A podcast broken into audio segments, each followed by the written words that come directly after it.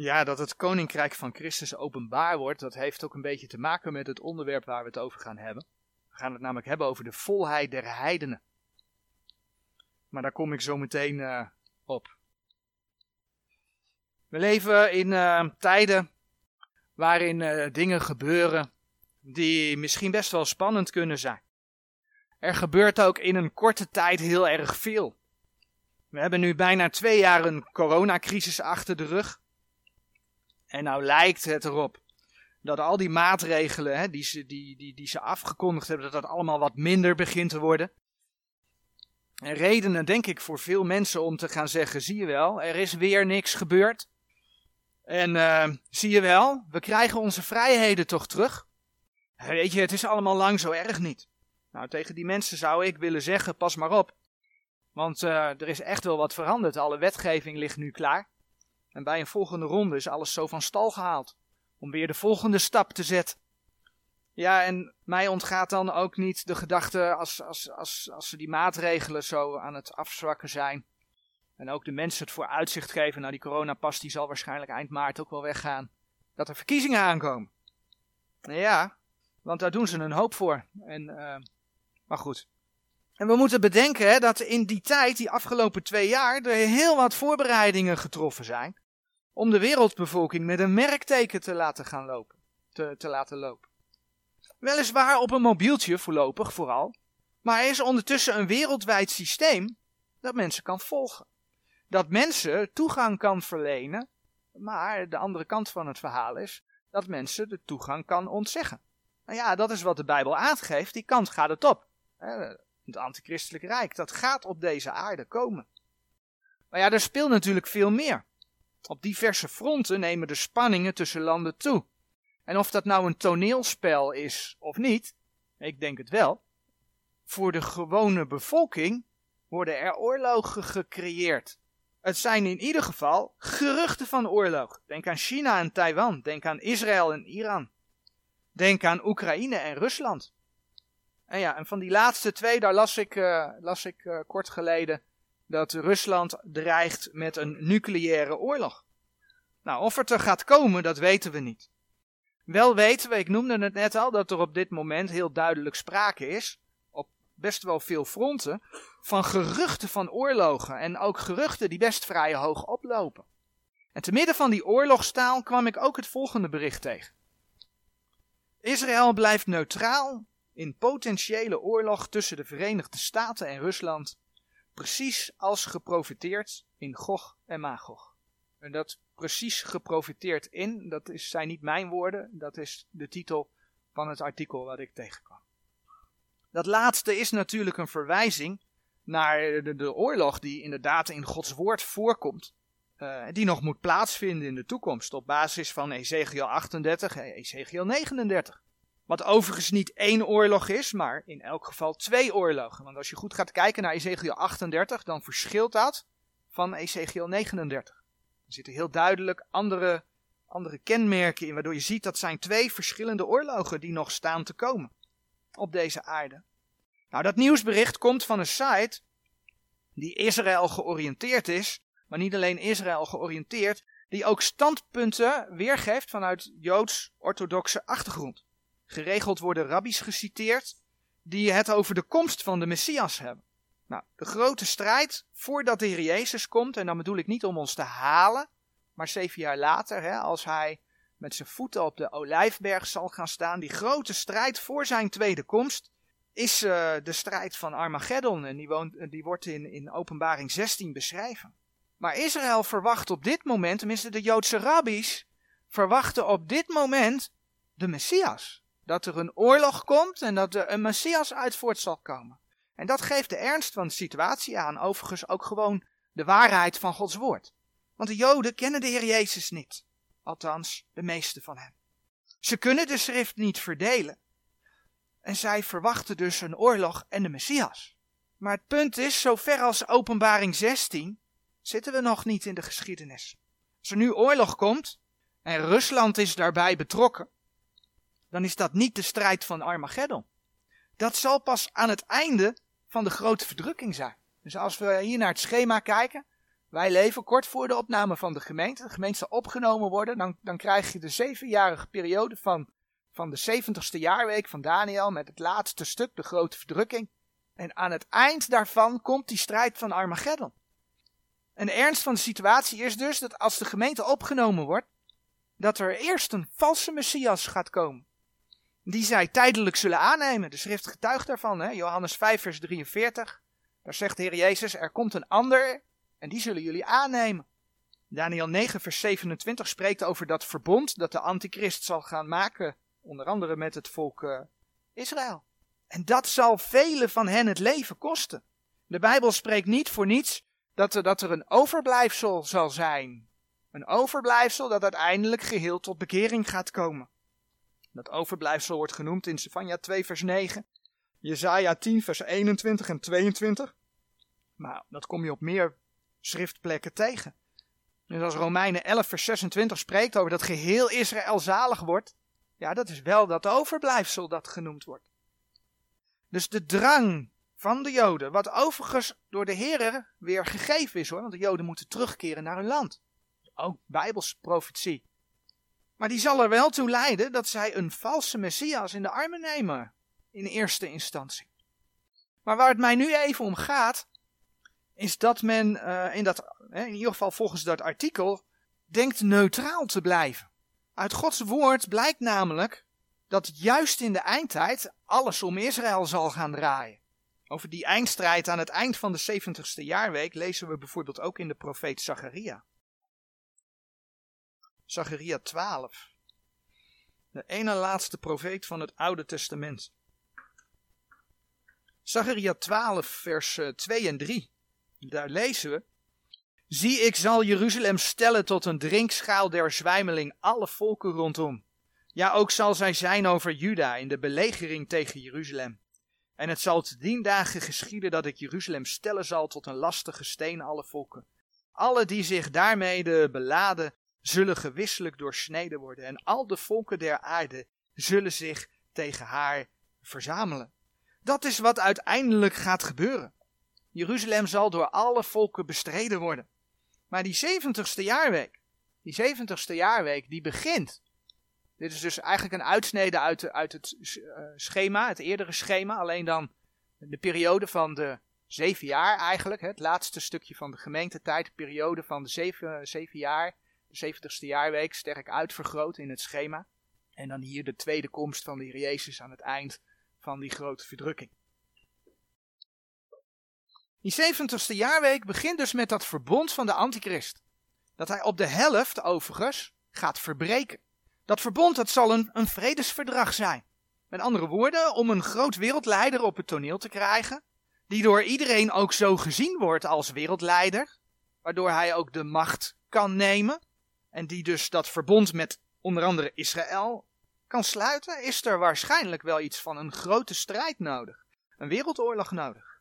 En we weten niet zeker of alle onrust vandaag de dag op dit moment daartoe gaat leiden. Het zou wel kunnen.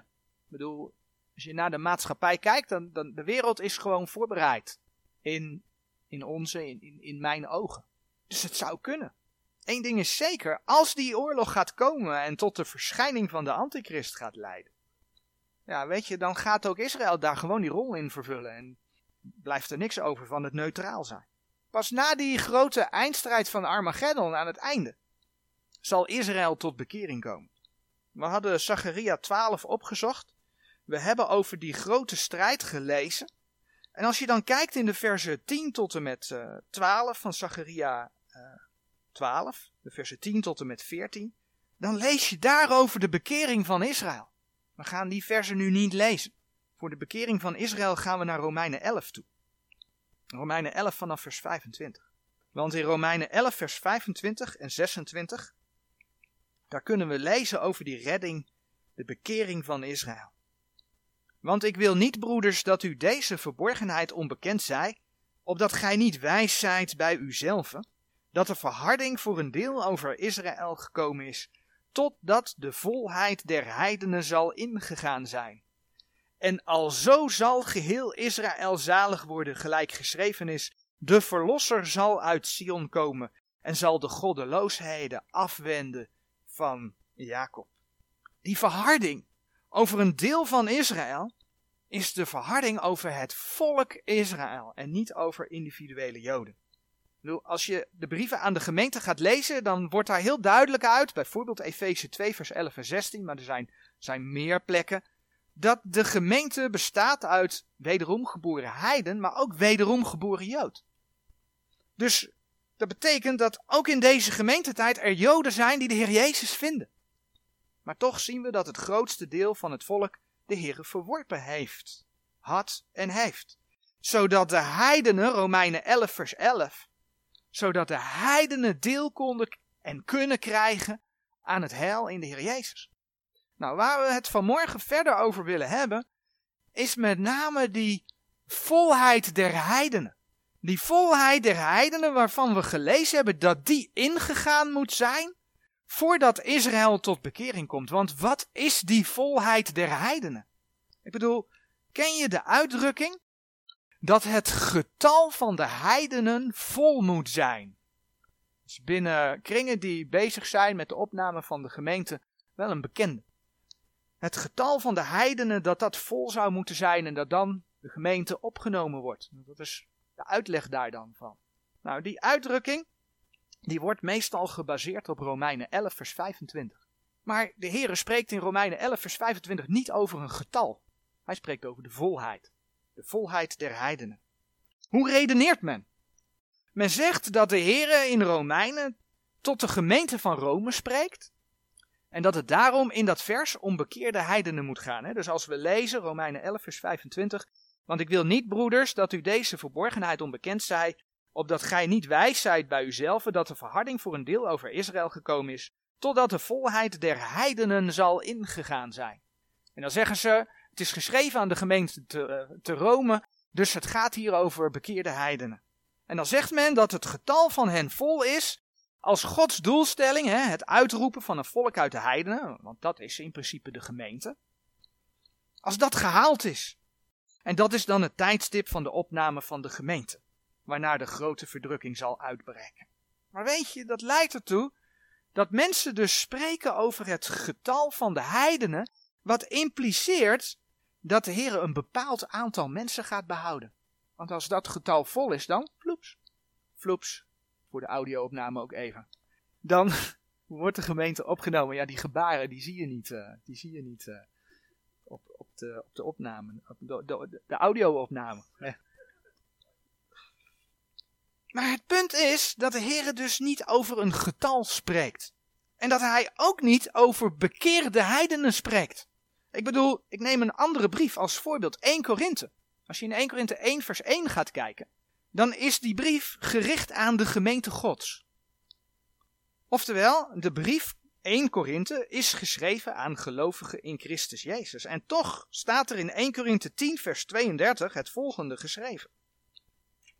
Wees zonder aanstoot te geven, en de Joden, en de Grieken, en der gemeente Gods. Nou, dat woordje Grieken, die staan daar eigenlijk als vertegenwoordiging van de heidenen. Dus het gaat hier om drie groepen. Dat zijn de Joden, de heidenen en de gemeente Gods. En we hebben deze tekst dan ook gebruikt toen we bij het, het, het recht snijden van Gods woord stilstonden. Om te laten zien dat Gods woord gericht is ook aan drie groepen mensen. En dat zijn de heidenen, de Joden en de gemeente Gods de, de wederom geboren gelovigen. Dat betekent dat de heidenen in Gods woord een, een aparte groep vormen. En zodra zij tot geloof komen, die heidenen, dan zijn zij onderdeel van het lichaam van de Heer Jezus. En dan komt hij, Galaten 3. In dat lichaam is geen onderscheid tussen Jood en heiden, want het lichaam is één. En dan spreken we niet meer over Joden en ook niet meer over heidenen, ook al zijn ze dat fysiek wel natuurlijk, maar vanuit de gemeente zijn ze dan geen heiden meer. Gelaten 3, vers 27 en 28. Want zoveel als gij in Christus gedoopt zijt, hebt gij Christus aangedaan. Wanneer ben je in Christus gedoopt? Als je tot geloof gekomen bent, dan doopt de Heilige Geest je in het lichaam van de Heer Jezus. Dus als je wederom geboren bent, en dan zegt vers 28, daarin is nog Jood, nog Griek, Daarin is nog dienstbare, nog vrije. Daarin is geen man en vrouw, want gij allen zijt één in Christus Jezus. In het lichaam van de Heer Jezus is dus geen heiden en ook geen Jood. Zij zijn namelijk wederom geboren. Zij zijn dan de gemeente Gods. Dus als de Heere God in zijn woord iets zegt tegen of over de heidenen, dan zegt hij dat niet tegen of over de gemeente. En dat geldt andersom net zo goed. Dus als er dan in Romeinen 11, vers 25 geschreven staat, totdat de volheid der heidenen zal ingegaan zijn, dan zijn dat niet opeens bekeerde heidenen. God zegt dat over de heidenen. Ik bedoel, in het begin van het vers spreekt hij notabene nog over de broeders. Want ik wil niet broeders, daar spreekt hij de gemeente Gods aan. En tegen die broeders, daar spreekt hij over de volheid van de heidenen. Blijkbaar gaan de heidenen een volheid bereiken. En we zullen zo direct zien hoe dat zit. Maar allereerst nog een ander Bijbelvers. Iets wat ook in verband staat met de volheid van de heidenen. En dan bladeren we naar Lucas 21. Lucas 21. In Lucas 21 wordt gesproken over de tekenen van de eindtijd. En ja, dat zijn niet in de eerste plaats de tekenen van de opname van de gemeente, maar de tekenen van de tweede komst van de Heer Jezus op deze aarde. In Lucas 21, vers 27, daar lees je, en als dan zullen zij de zoon des mensen zien komen in een wolk met grote kracht en heerlijkheid. Dat is als de mensen de Heer zullen zien komen. Dan komt hij naar de aarde en niet in de lucht, in een, in een, in een, in een, in een, in een, ondeel, in een ondeelbaar ogenblik dat de gemeente hem tegemoet gaat. Maar als we de gebeurtenissen uit die passage zien gebeuren of voorbereid zien worden, dan weten we natuurlijk wel, het schema staat er nog, als dit er aankomt, en we zien daar hier al wat dingetjes van voorbereid worden, dan weten we dus dat dit nog veel eerder is. De opname van de gemeente, die is zeven jaar eerder. Maar in de grote verdrukking gaat Jeruzalem opnieuw verwoest worden. In Lucas 21, vers 20, daar lezen we, maar wanneer gij zien zult dat Jeruzalem van heerlegers omsingeld wordt, zo weet als dan dat haar verwoesting nabij gekomen is. En dan zegt Lucas 21, vers 24, en zij zullen vallen door de scherpte des zwaards en gevankelijk weggevoerd worden onder alle volken. En Jeruzalem zal van de heidenen vertreden worden, totdat de tijden der heidenen vervuld zullen zijn. En ja, in 70 na Christus is Jeruzalem uh, verwoest. En zijn de Joden onder de heidenen verspreid. Dat klopt. Maar dat gaat dus opnieuw gebeuren. Dat gaat opnieuw gebeuren in de grote verdrukking. Jeruzalem zal vertreden worden door de heidenen, totdat die tijden der heidenen vervuld zijn. Blijkbaar worden de heidenen een bepaalde tijd gegeven. De verwoestingen van Jeruzalem die zijn al begonnen met de Babylonische ballingschap, toen de Joden in, in ballingschap weggevoerd werden. En dat is uh, ongeveer in, in, in 606 voor Christus begonnen. Weliswaar kwamen de Joden onder Ezra en Nehemia terug. En de tempel werd herbouwd, Jeruzalem werd herbouwd. En waarom gebeurde dat? Dat gebeurde, de Heere heeft daarvoor gezorgd, zodat op een gegeven moment de Messias in Israël geboren kon worden. De Heere leidt de geschiedenis. Zijn woord gaat in vervulling. Maar ze stonden wel onder Babylonisch bewind. En toen de Heer Jezus geboren werd, was er een Romeinse overheersing. Dus Jeruzalem werd ook hier nog steeds vertreden door de heidenen. En in 70 na Christus werd Jeruzalem opnieuw verwoest. Maar daar komt hij. Om de profetieën over de eindtijd in vervulling te laten gaan, moet Israël als land op de kaart staan. En ja, sinds 1948 ontstond de staat Israël opnieuw. Overigens, de Joden uit de Babylonische ballingschap, toen ze terugkeerden, weet je waar dat mee begon? Dat begon met een verklaring. Als we naar 2 Kronieken bladeren, 2 Kronieken 36. In hoofdstuk 36 lees je over de ballingschap. Dat ze dus in ballingschap gegaan zijn. En dan sluit dat hoofdstuk sluit af met, met uh, 2 Kronieken 36, vers 22 en 23. En die twee versen lezen. Maar in het eerste jaar van Kores, koning van Perzië, opdat volbracht werd het woord des Heren door de mond van Jeremia, verwekte de Heere de geest van Kores, koning van Perzië, dat hij een stem liet doorgaan door zijn ganse koninkrijk, zelfs ook in geschriften, zeggende, zo zegt Kores, koning van Perzië, de Heere, de God des hemels, heeft mij alle koninkrijken der aarde gegeven. En hij heeft mij bevolen hem een huis te bouwen te Jeruzalem, het welk in Juda is. Wie is onder uw lieden van al zijn volk? De Heere zijn God zij met hem en hij trekken op. Weet je, zo begon ook de staat Israël met een verklaring. Heel wat jaren eerder, want in 1948 werd de staat gesticht. Maar in 1917 werd al de Balfour Declaration opgesteld door de Britse regering. Waarin de Britse regering stelde positief te staan tegenover de stichting van hetgeen we dus nu kennen als de staat Israël. Maar dan komt die. Zowel 1917 als 1948, hè, wat dus zit voor de opname van de gemeente in dat schema. Die beide data markeren nog niet het einde van de tijden der heidenen. Want laten we wel zijn, Israël is nog niet als volk tot geloof gekomen. Sterker nog, als we de profetieën lezen over de grote verdrukking, weten we dat Jeruzalem nogmaals verwoest zal worden. We zagen het reeds in Lucas 21, maar laten we naar Zacharia 14 bladeren. Zacharia 14 vers 1 en 2, die spreken daarover.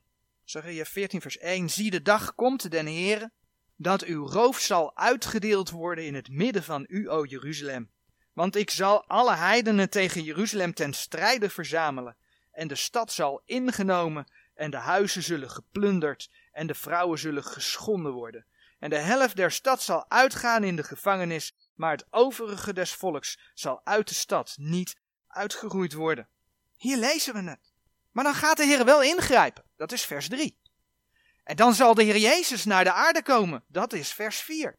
En dat zal dus het moment zijn dat Israël ook daadwerkelijk tot bekering gaat komen.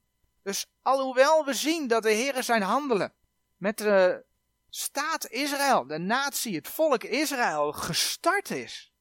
En we dus eigenlijk in een soort overgangssituatie zitten tot aan de bekering van, van het volk Israël. Zijn de tijden der heidenen nog niet voorbij. De volheid der heidenen is dan ook nog niet ingegaan. Maar ja, die volheid der heidenen, wat is dan die volheid der heidenen? De Bijbel spreekt over verschillende volheden. En we gaan ze niet allemaal langslopen, maar ik laat er twee zien om, om te laten zien dat het ook niet allemaal over hetzelfde gaat. Er zijn gewoon verschillende volheden. En uh, de eerste, de volheid die ik wil laten zien, is, vinden we in Galaten 4, vers 4. Galaten hoofdstuk 4, vers 4. In Galaten 4, vers 4, daar staat geschreven, maar wanneer de volheid des tijds gekomen is, daar hebben we, daar hebben we er een, een volheid van de tijd. Maar wanneer de volheid des tijds gekomen is, heeft God zijn zoon uitgezonden geworden uit een vrouw, geworden onder de wet. Het is dus een volheid van de tijd, maar wel over een hele andere periode dan waar we het eigenlijk over hebben. Het gaat namelijk over de periode dat Heer Jezus naar de aarde kwam. Toen was er tijd vol waarop dat helsfeit kon plaatsvinden. Gelaten 4 vers 2 spreekt dan ook over. Tot de tijd van de Vader te voeren gesteld. dan uh, bladeren we naar Efeze. Efeze 1 vers 10. En in Efeze 1 vers 10 daar lezen we het volgende. Om in de bedeling van de volheid der tijden wederom alles tot één te vergaderen in Christus. Beide wat in de hemel is en wat op de aarde is. Nou, dit gaat weer over volheid en het gaat over tijden. Maar het is niet dezelfde volheid destijds als Galaten 4 vers 4. En toen was niet alles één in Christus. Dit ziet op de toekomst. In de nieuwe hemel en op de nieuwe aarde spreekt de Heer over het feit dat het nieuwe Jeruzalem naar de aarde is afgedaald. Openbaring 21, vers 1. Daar, daar kun je dat lezen. Dus het nieuwe Jeruzalem is naar de aarde afgedaald. In feite zijn daar hemel en aarde, de nieuwe hemel en de nieuwe aarde, zijn daar één. Waardoor uh, openbaring 21 vers 3 ook zegt, en ik hoorde een grote stem uit de hemel zeggende, zie de tabernakel gods is bij de mensen, en hij zal bij hen wonen en zij zullen zijn volk zijn. En God zelf zal bij hen en hun God zijn. En dan laat Openbaring 22, vers 3 zien dat daar de troon van het Lam, sorry, de troon Gods en des Lams aanwezig is. Er is dus één troon van God en het Lam. Als je dan Openbaring 21, vers 23 leest, dan zie je daar ook toch wel weer de centrale plek van de Heer Jezus.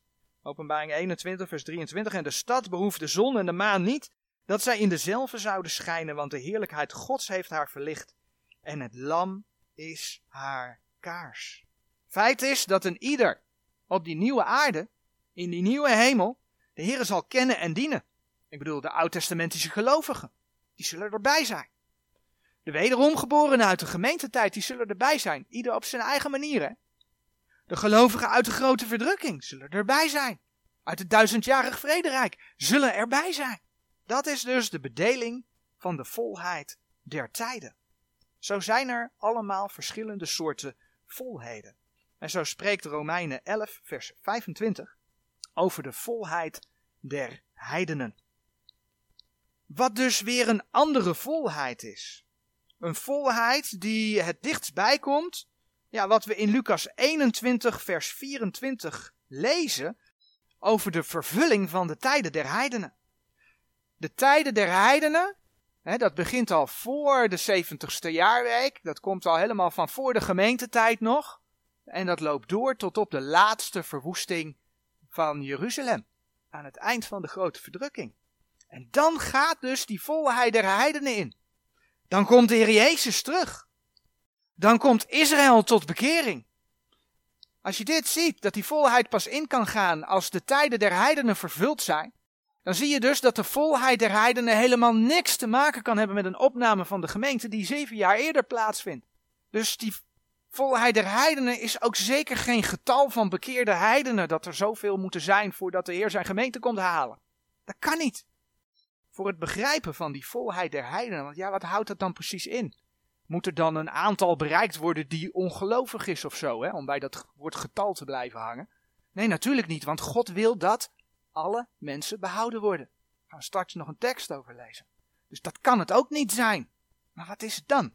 Nou, daarom is het goed om te bladeren naar Genesis 15, vers 16. In Genesis 15 lezen we dat de Heere Abraham iets profeteert. De Heere God geeft Abraham in Genesis 15, vers 13 een profetie over het feit dat zijn nakomelingen 400 jaar in een vreemd land zullen zijn. En de Heere die, die, die spreekt daarover het verblijf en onderdrukking van het volk in Egypte. De Heere beschrijft in vers 14 van Genesis 15 de uittocht uit Egypte. En dan lezen we in vers 16 lezen we het volgende. En het vierde geslacht zal herwaarts wederkeren, want de ongerechtigheid der Amorieten is tot nog toe niet volkomen. Ik lees hem nog een keer. En het vierde geslacht zal herwaarts wederkeren, want de ongerechtigheid der Amorieten is tot nog toe niet volkomen. De Amorieten, dat was een van de volken in dat beloofde land, die Israël bij terugkomst er moest verbannen, vernietigen. Deuteronomium 7, vers 1 en 2 spreken daarover. De Heere wilde geen vermenging met de afgoderij van dit volk en de andere volken. Nou, die Amorieten waren uit de heidenen. Dat was een heidenvolk. En dan zegt hij dat hij hen 400 jaar geeft omdat hun ongerechtigheid nog niet volkomen was. De Heere rekent dus niet zomaar af met mensen. En zoals we in het Nieuwe Testament zo meteen zullen zien, wil de Heere dat allen tot bekering komen. En daar geeft Hij tijd voor. Ja, en doet men dat bewust niet, dan komt er een tijd dat de ongerechtigheid vol is. En dat de Heere gaat afrekenen. En dat komen we ook tegen als we in 2 Thessalonicense kijken wat de Heer over de, over de eindtijd zegt. In 2 eh, Thessalonicense 2, vers 11 en 12, daar lees je over het feit dat God een, een kracht der dwaling gaat sturen. En dat doet hij ergens om. Dat doet hij niet zomaar, dat doet hij pas als mensen hem verworpen hebben. Dat is vers 10. Als mensen bewust zeggen, ik wil niks met die God te maken hebben. Ik wijs Jezus Christus af. Dan stuurt hij een kracht der dwaling. Vers 11. En daarom zal God hun zenden een kracht der dwaling, dat zij de leugen zouden geloven. Komt hij in vers 12, opdat zij alle veroordeeld worden die de waarheid niet geloofd hebben, maar een welbehagen hebben gehad in de ongerechtigheid. En dat is hetgeen wat vol moet zijn, want God gaat die ongerechtigheid oordelen. We vinden dit voor de heidenen in de eindtijd bijvoorbeeld beschreven in Joel 3. Joel 3. In Joel 3 lezen we vanaf vers 11 over de tweede komst van de Heer Jezus. We lezen in die verse het volgende. Rot te hoop, En komt aan, alle gij volken van rondom, en vergadert u. Tussen haakjes, o heren, doe uw helden derwaarts nederdalen. Het gaat over de wederkomst, de Heer die terugkomt met de zijnen. Daar lees je over de gemeente, in het Oude Testament. Rotte hoop en komt aan, alle gij volken van rondom, en vergadert u, o Heere, doe uw helden derwaarts nederdalen. De heidenen zullen zich opmaken en optrekken naar het dal van Jozefat. Maar al daar zal ik zitten om te richten alle heidenen van rondom. Slaat de sikkel aan, en dan komt hij, want de oogst is rijp geworden. Komt aan, daalt heen af, want de pers is vol. En de perskuipen lopen over, want hun lieder boosheid is groot. Menigte, menigte in het dal des dorswagens, want de dag des Heren is nabij in het dal des dorswagens. De zon en maan zijn zwart geworden en de sterren hebben haar glans ingetrokken. En de Heere zal uit Sion brullen en uit Jeruzalem zijn stem grijven, dat hemel en aarde beven zullen. Maar de Heere zal de toevlucht zijns volks en de sterkte der kinderen Israëls zijn. Blijkbaar moet de oogst eerst rijp zijn. En dan hebben we het niet over een oogst van gelovigen. Maar dan hebben we het over een oogst van ongelovigen. Over een oogst van ongelovigen waarvan we gelezen hebben dat zij in de grote wijnpersbak van de toren Gods komen en getreden zullen worden. Nou, een, een gedeelte wat je daarbij kunt lezen is openbaring. Want het gaat daar ook over, over die oogst die rijp moet zijn en dat de Heer Jezus die wijnpersbak van Gods toren gaat, gaat treden. Openbaring 14 vers 14 tot 20 en openbaring 19 vers 15 spreken daarover. Dus die oogst van de heidenen, die moet blijkbaar eerst rijp zijn. Dan is de oogst vol, dan is er sprake van de volheid der heidenen. Tot die tijd, dan komt het mooie. Mensen die zeggen heel vaak, ja, als er een God van liefde is, dan greep die in. Het is dus juist Gods geduld, Gods verdraagzaamheid om nog niet in te grijpen, want eigenlijk kan hij al die ongerechtigheid niet zien. Maar hij is geduldig en verdraagzaam, zodat mensen op dit moment nog steeds de kans hebben om hun leven aan de Heer Jezus te geven. want als mens hebben we een zondige natuur. We hebben een zondige natuur. Romeinen 3. En omdat wij een zondige natuur hebben, hebben we de rechtvaardiging van de Heer nodig. Romeinen 3, vers 23 en 24. Want zij hebben alle gezondigd en derven de heerlijkheid Gods en worden om niet gerechtvaardigd uit zijn genade door de verlossing die in Christus Jezus is. Nou, dan komt hij. In de tijd van het Oude Testament was de Heer Jezus nog niet gestorven en opgestaan. Toch gaf de Heer vergeving. Hij had daar de offerdienst voor gegeven. Als mensen gezondigd hadden, konden ze een offer brengen. En dat waren dan offers die iedere keer herhaald moesten worden. En daarover zegt de Heer in Romeinen 3, vers 25: Welke God voorgesteld heeft tot een verzoening door het geloof in zijn bloed, tot een betoning van zijn rechtvaardigheid, door de vergeving der zonden die tevoren geschied zijn onder de verdraagzaamheid Gods. Het gaat me dus met name om die laatste woorden. God heeft die periode van de wet van het Oude Testament laten gebeuren onder zijn verdraagzaamheid. Hij wist dat zijn zoon eens voor die zonde zou gaan sterven. Maakt dat de redding door alle tijden heen hetzelfde? Nee, want de Joden moesten zich aan de wet houden. Ze moesten de werken doen om daar aanspraak op te maken. Dat is verschillend. Maar God liet het toe uit verdraagzaamheid, omdat hij wist dat zijn zoon zou gaan sterven.